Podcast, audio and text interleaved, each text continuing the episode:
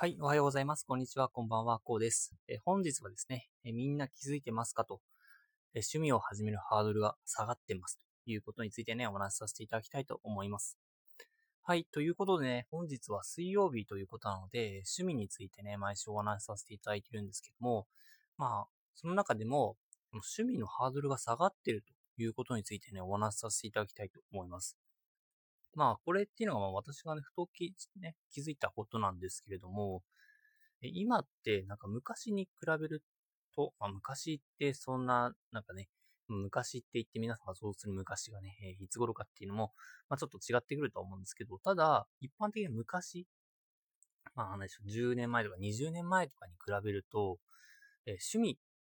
の始めるハードルっていうのは下がってるよね、ということをね、ちょっと思ったんですよね。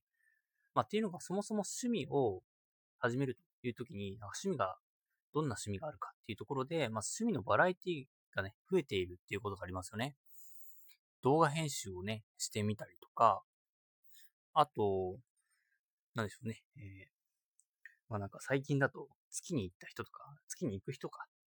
なんかね、すごいお金持ちになっちゃうんですけど、まあ月に行く人とかいますよね。で、まあちょっと最近ですね、めちゃくちゃなんか旅行はね、ハードルが上がってますが、でもその前って結構、あの、ジェットスターとかね、いろいろ飛行機も安くなったりしてですね、でかなりね、旅行のハードルっていうのも下がってきていたということがありますよね。で、いろいろ最近は動画もね、え無料で見れるようになって、まあ、それは広告のね、仕組みだったりもするんですけど、まあ、そんな形でね、いろいろとハードルが下がってるということがあるんですよね。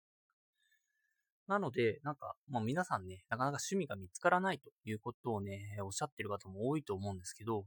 ただ意外と趣味って転がったりするんですよ。そもそも無料でね、できる趣味とかもあって、その趣味を見つける手段のハードルっていうのもめちゃくちゃ下がったりするんですよね。っていうのが、その YouTube とかでいろんなことを発信してる人がいるんですよ。私の知ってる人で、えっと、なんか節約を趣味にね、発信してる人もね、いたりするくらいなので、その節約が趣味になるってよくわかんなかったじゃないですか、昔って。ただ今ってその YouTube を見ることで、あ、節約って趣味なんだっていうね、いうふうに思って、で、その節約を趣味にしてる方ってどういうふうにね、思ってるのかということをね、考えも聞けたりするんですよね。そのまあ、えっ、ー、と、その節約を趣味にしている方のチャンネルはですね、概要欄に貼っておくので、まあちょっとね、同時にね、チェックしていただいてね、節約ってどんな趣味なんだろうって思った方はですね、ぜひね、チェックしていただきたいんですけども、まあ、そんな形でですね、その趣味を始めるハードル、お金の面でも、探す面でも、そのバラエティ、いろんな種類をね、見つける上でもですね、かなりハードルが全体的に下がっているということがあるんですよね。なのでね、そのまあ自分の、その今まで趣味ってな趣味って思ってなかったものでさえ趣味になる、まあ、趣味に昇華するえー、可能性がありますのでね、まあ、ぜひね、そこはね、えー、皆さん見つけていただいてですね、えー、これって趣味だったんだと自覚した時にね、それがめちゃくちゃ楽しくなる可能性もございますのでね、まあ、ぜひね、まあ、趣味ですね、え見つけていただいて、で、より人生をね、充実した時間をね、過ごしていただきたいなというふうに思いまして、本日お話しさせていただきました。はい。はい。ということで、えっと、本日は水曜日だったので、明日が木曜日ですね。木曜日はなんか毎週おつまみのお話をさせていただいているので、